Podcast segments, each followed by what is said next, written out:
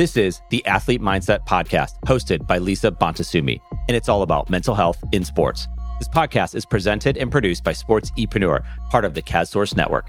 This podcast series is a space for conversations with athletes, coaches, practitioners, and stakeholders in sports. And it's where those individuals share their perspectives, experiences, and thoughts on mental health in sports. I am Eric Kasimov, the founder of CASSource and the creator of Sports Epreneur, and we're hosting the Athlete Mindset Podcast on this platform as I deeply believe these conversations are essential and deserve to be prioritized. If you would like to be featured on this show or one of our many other shows, or if you are looking to create your own content, please reach out to us. You can find us at sportse.io or you can connect with me on LinkedIn or Twitter. Lisa Bonta Sumii is a psychotherapist and mental performance consultant to high performing athletes at the youth, collegiate, and professional levels. She's the first ever mental health and performance coach for Oakland Roots SC, a men's professional soccer team in the USL. Lisa is the founder and CEO of AthMindset, and she's the host of this podcast, Athlete Mindset.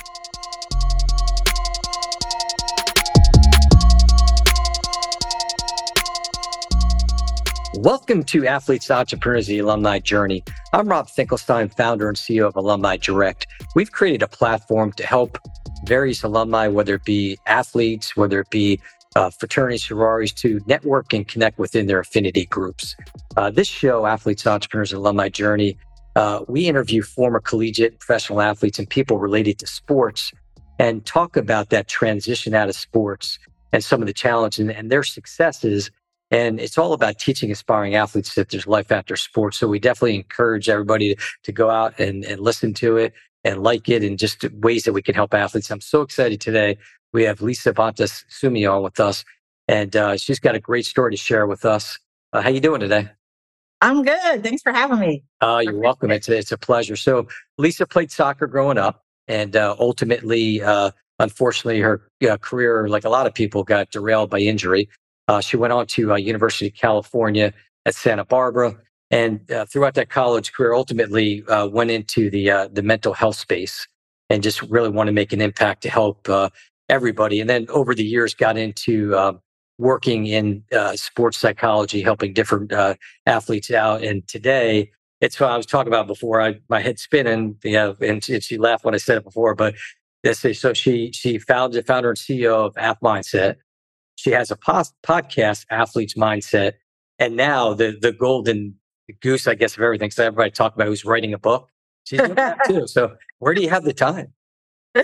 right. I mean, everybody asks me like, when do you sleep? I'm like, oh, my self care is really important. My mental health is really important. So I make sure that I'm doing all those things. But but the things I'm doing give me energy, and like I I'm able to use my time more productively and intentionally when I have things that I'm working on that mean a lot to me that that are in my purpose and that are meaningful. So that's all great. part of it's like the whole circular kind of energetic kind of spiritual kind of exchange. So it, it all feeds me.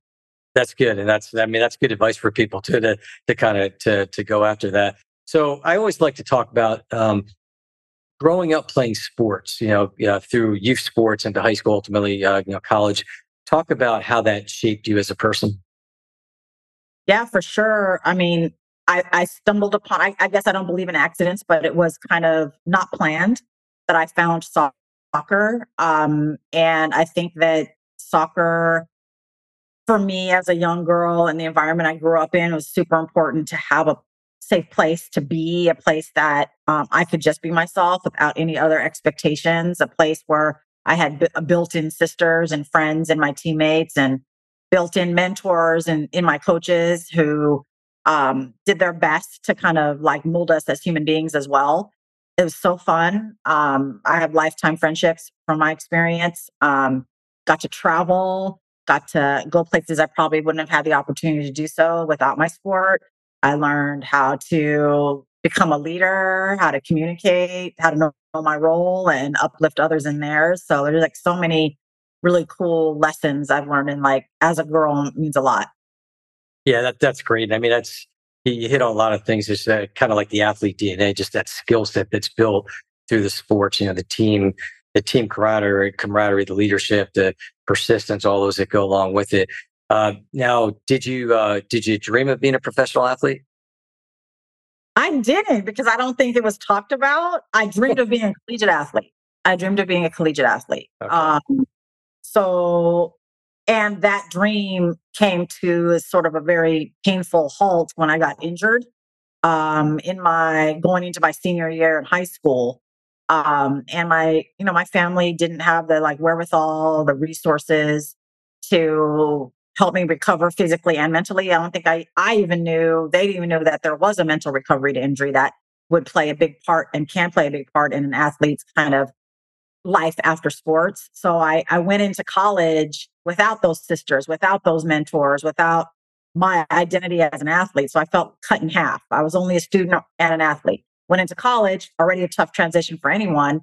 And then cut in half, half myself, not knowing how to, didn't have the social skills to like build relationships because they were already always built in. Didn't know how to navigate this this big campus of UC Santa Barbara.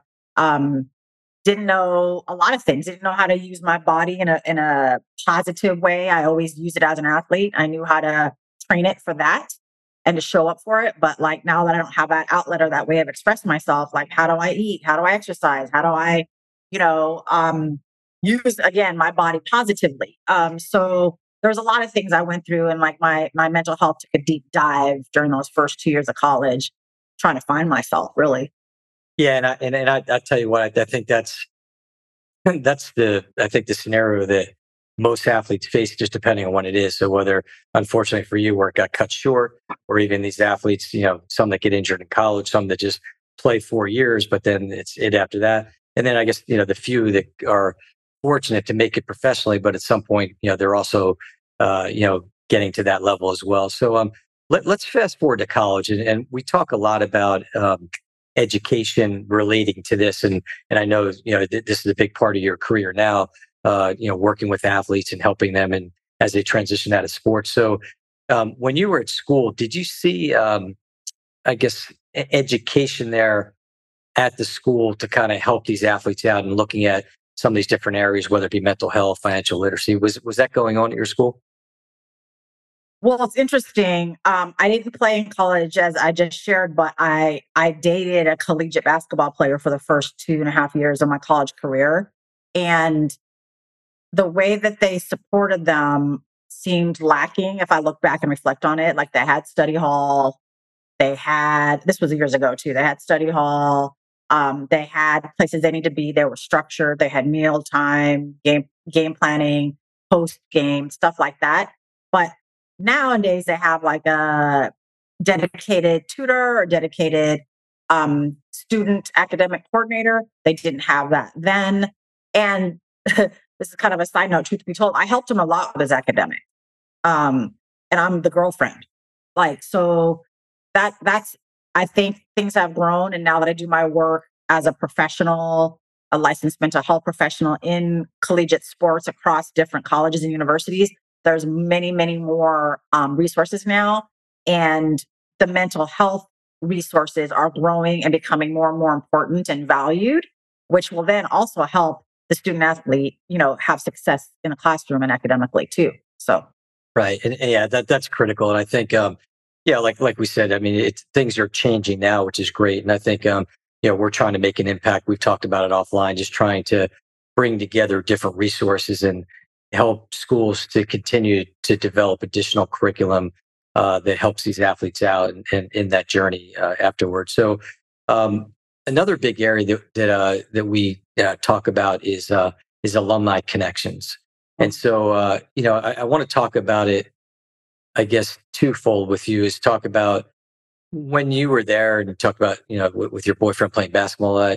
Uh were alumni coming back, or, or even you know coming back to the schools and, and working with say the athletes but not just like for golf tournaments and things like that but more so mentoring or helping out with career services yeah i mean again i did it i dated him for about two two and a half years i didn't see it that doesn't mean maybe i wasn't aware of it or didn't even know to look for it he i don't remember him talking about that um i think the alumni came back for like the games right cheer them on and be there and represent that way. But um, not that I could remember, recall, or hear him talking about. No. Right. And, and I think like same thing. I mean, I think times are changing now. I mean, I, I know uh, one one thing obviously is the culture. I've talked to some athletes where they say a lot of it also depends on the coaching. So there's coaches that right. want to mentor and help them, um, and then when the, there's coaching changes, that kind of uh, the dynamic shifts a little bit. But I, I guess maybe um, in your in your dealings today, um, whether it be you know with with your alma mater or you know you went on to grad school and, and there, are you yeah. seeing um, more of an involvement of trying to get alumni to come come back and and help? Yes, yes. I think I see. Yeah, they're more visible. There's there's actually even you know GAs or graduate assistants who are you know graduated from the undergrad but are now graduate students, right? And coaching. There's that. There's alumni funds um, for student athletes to use for their for their particular team or school for different resources, which is cool. Um, so, you know, I think a lot, I'm finding that I've learned that there are a lot of alumni who are creating like NIL platforms or like supporting ones that exist and prioritizing their alma mater. So I think there's, there's more and more of it now sure. Which, which is great. I think, you know, we definitely recommend it. You know, people need to tap in to their alumni um, and, and work together with them. And, and I guess kind of along the same lines, maybe give me some thoughts on uh, on networking, connecting, especially as athletes are still playing their sport. No, I think it's essential and important. I mean, my whole thing is that I would love any student athlete who's competing to have multiple identities and multiple ways of connecting with people off their team as well. Um, and having that deference and humility that there's something to learn from an alum who's been through what they're going through um, and that there's some wisdom that can be gleaned there. Um, so i think i think it's essential. Um, i think the, the biggest barrier and let me know what you think about it is like the time the maturity the perspective to value that. Um, and and that the alumni have to meet the student athletes where they're at and make themselves accessible on the student athletes terms um, I think that would be like a really, really cool way to like bring those kinds of relationships um, to to fruition. Really. Yeah, no, I, I agree. I mean, it's it's a two way street, and I, I think some of it you talk to. I've, I've talked to some agents, and they've talked about how the best time to network and connect is when the athletes are still playing, and a lot of mm-hmm. times they don't see that. And I think it's it, it, the more you know guests and, and athletes I talk to, former athletes. It's I think when you're playing depending on what level you're at, you're, you're they kind of have a the tunnel vision also.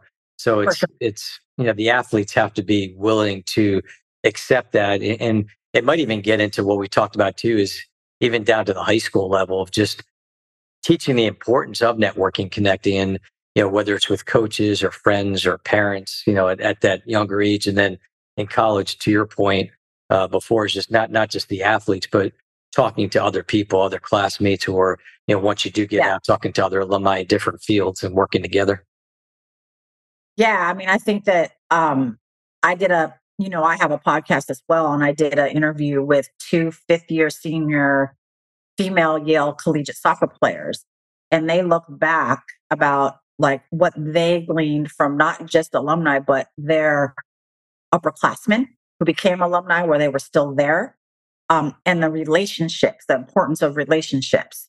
Um, I think the word networking might be a little bit more like distant for a student athlete who's still an undergrad, but like building friendships, a support system, a community. Maybe that's different kind of language. Again, just making sure. it as accessible as possible. And then like giving them opportunities like internship. Like that's a form of networking and mentoring, right? Yeah. Internships, um, community service, different things that they can do NIL on the on the small scale um, that they can give the student athletes opportunities for. It's it's become more competitive now and they're more selective for better or for worse. Now that NIL is so up, like where they spend their time, how they spend their time. Um, so yeah, it's it's with every relationship, it's a it's a two way street for sure, like you said. Yeah, and and, and you gave me a great segue into talking about NIL, name, image, likeness. So give me your thoughts, uh, both positive and negative, uh, r- related to NIL. Yeah, I mean, I think I'll, I always try to start with the positive. So I think it's an opportunity for athletes to make money on their talent, their name, their image and likeness, and, and it not be um, misused or um, for the benefit of a school or a higher entity. That the athlete who is showing up, working hard, representing their school, um, that they get credit for that. And it may become in the form of scholarship or books or housing as well, not just cold hard cash. And if they give it cold hard cash, give some counseling around how to best utilize it. Um, or if it's trade, like a product, um, having value for that as well. Doesn't have to be cold hard cash. um, so I think the acknowledgement of the athlete is really, really important. Um, and making it, yeah, like to benefit them there and now as they proceed through their academic experience. Um, i am finding and hearing that research shows that that female athletes are benefiting more than male athletes, which is interesting. Um, and there, there's we could dive into like the whole gender difference, which is uh, another fascinating concept and, and discussion. But um, and that the female athletes are more likely to bring the opportunities to their other teammates. So then it becomes like a team deal. Um, I think the negative is that we're we're professionalizing um, our athletes and sports too young. They don't have the ability or aren't there developmentally to understand the brevity of it or the gravity of it and and take it for granted. It can enforce sort of like this instant gratification kind of mentality. Um, I think when there's anything new that's added to um, an athlete's sort of access to things, there has to be some counseling and education about how to do that in a healthy way um, that benefits them and their families, but that doesn't harm them, you know, psychologically or financially from, you know, an individual aspect. Yeah, and I, I think you, the, the key word there is education, and, and I talk about it a lot. And I think, especially, um, I mean, a couple facets of it from a financial literacy standpoint. And it, it's, I always say, it's not just you know young athletes; it's young people in general. But all of a sudden, potentially to get a windfall of money and not realizing like, hey, you need to pay taxes on this. And there's different things that you right. need to do. So I think you know education is definitely important about it. I, I think another byproduct that, that I uh, talk about sometimes too, and it'll be interesting to get your take on it, um, is uh, social media. So obviously, a big part of NIL kind of ties into social media. Um, give me some thoughts on that because there's obviously there's the positives and negatives of that, but when you start turning into the, your world and from a mental health perspective, um, you know, there are some, I guess, it, it, you got to manage it the right way. So give me your thoughts and, and give some advice on uh, the right way to manage social media and just some of the things to kind of avoid.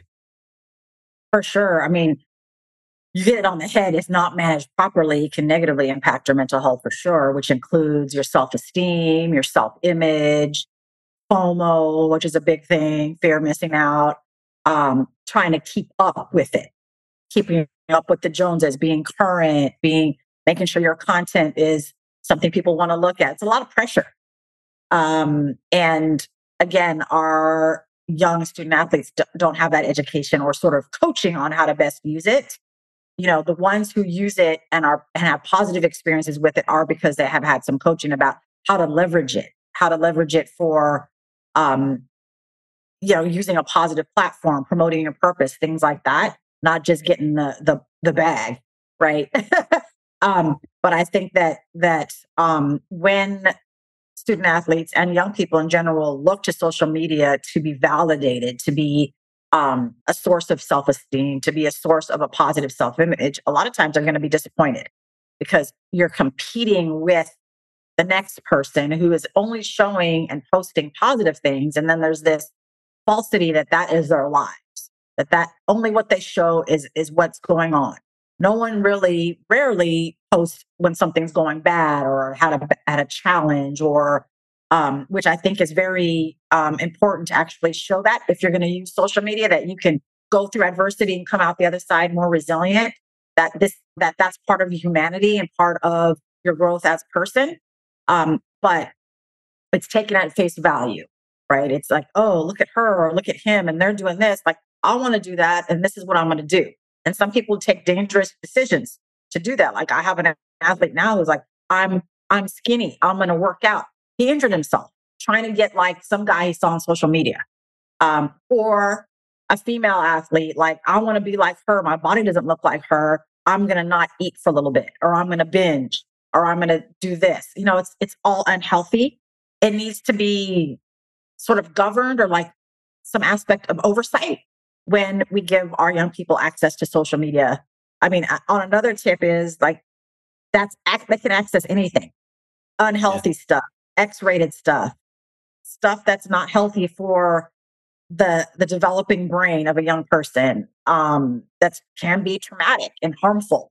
Um, access to images that aren't uh, are left unprocessed by the young human undeveloped mind. So there, there's they and they have it at their fingertips. We didn't have that growing up. Yeah. No. So it's like it's it's there's yeah they have access to so many things that are un, ungoverned. Put it that way.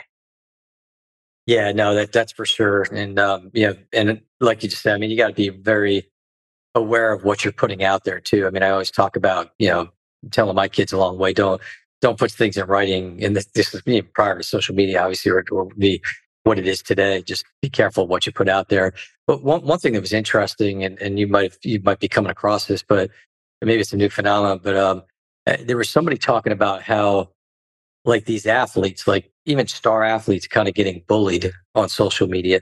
And it's it's an interesting twist because most of the times, maybe just the way it's been the public persona is a lot of times it might have been the athlete that would be picking on or being the bully to maybe you know some of these kids that didn't have that skill set. And it's almost like the it, the the table is turned. I'm not saying all the time, but are, are you coming across that at all?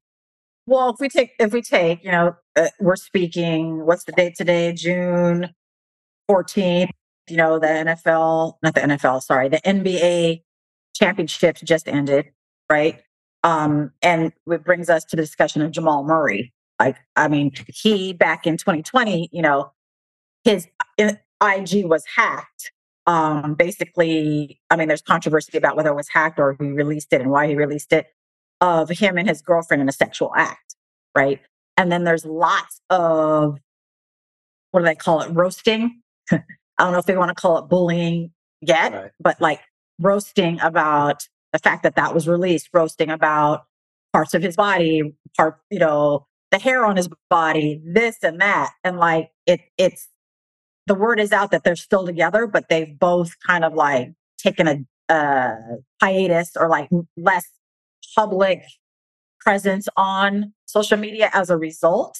Yeah. Um, and I would love to be a fly on a wall as to, you know, what what conversations those were as to why and how and um but that and like his t- other athletes um get on IG live and like and like tease him and roast him. Um yeah.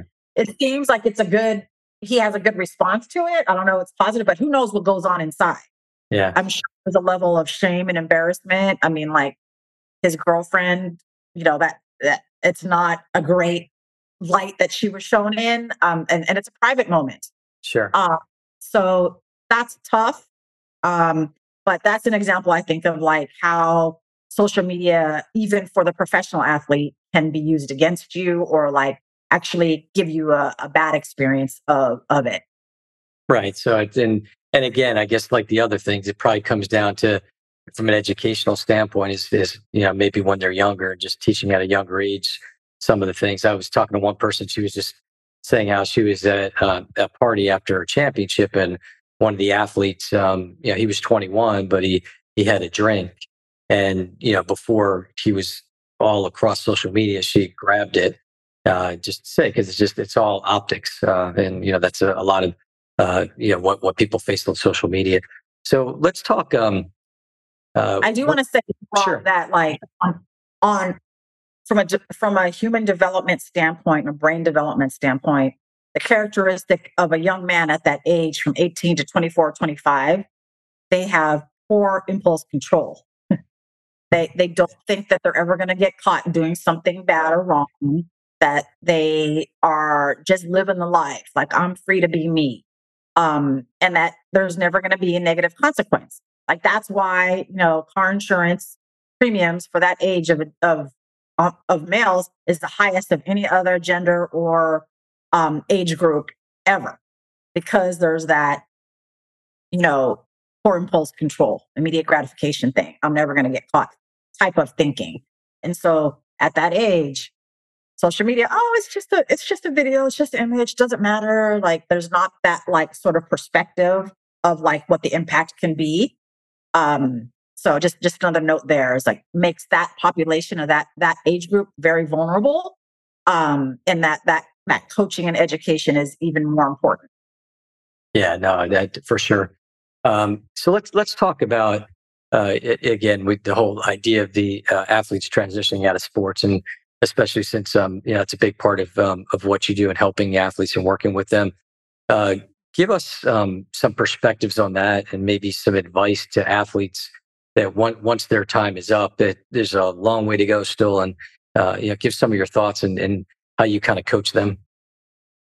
I find that the that those who have the healthiest, most positive experience transitioning out of their sport have other identities that they've already developed and feel good about and proud of before they leave their sport. Um, that's easier said than done. And the other identities might be, you know, social activist, community service, um, activist or involved. Um, I'm a musician, I'm an actor, I create things, I'm an author, like just different ways that they access different aspects of themselves. Um, some athletes are like, I, I feel like I don't have time for that, or, or feel like if I do that, that means I'm less serious about my sport. So we have to like, you know, debunk those myths. And it's not like you're going to commit like play the violin competitively like you do your sport. No, it's like an outlet. It's a creative outlet. It's it's a hobby. It's it's something else you're interested in. Developing your purpose, like finding what really um, makes you happy and brings peace to you, um, and exploring those things. Even dedicating like two hours a month to like make sure that you like try something new.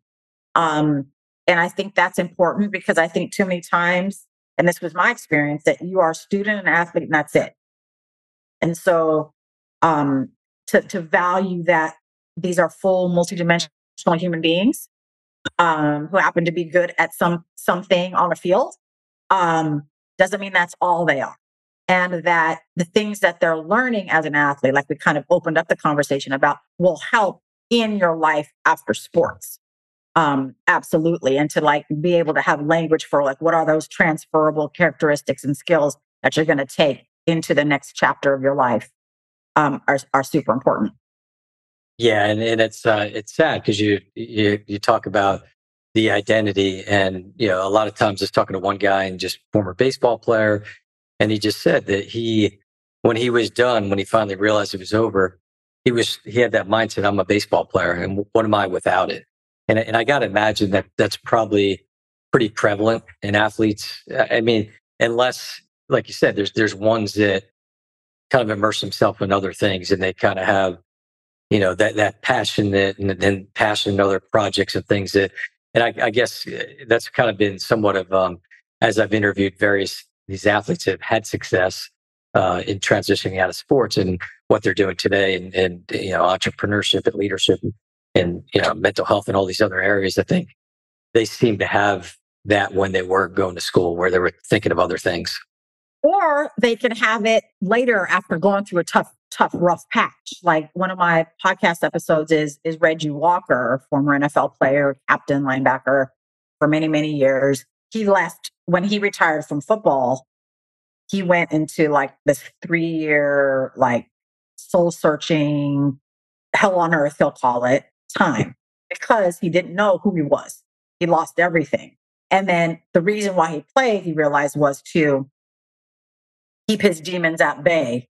So when he's not playing, these surface. He has to deal with all that. His mental health declines. Um, he was suicidal. Like there's so many things he had to grapple with his own trauma history. Um, and now, I mean, he's an author, TEDx speaker, um, you know, he has some curriculum he's developed. He, he's an entrepreneur. So there's like, you can still get there. Um, we want to make it less traumatic and less hard and more, more of a fluid transition instead of like I'm done, I'm down and out for, for a, a good chunk of time and then and then I rise. Um, but everybody's journey is different. Everybody's, you know, way they get to who they are and get back to themselves is different. And it's not a lot lost cause if you don't have other identities, but if you if you can create them now, that would be good. It helps.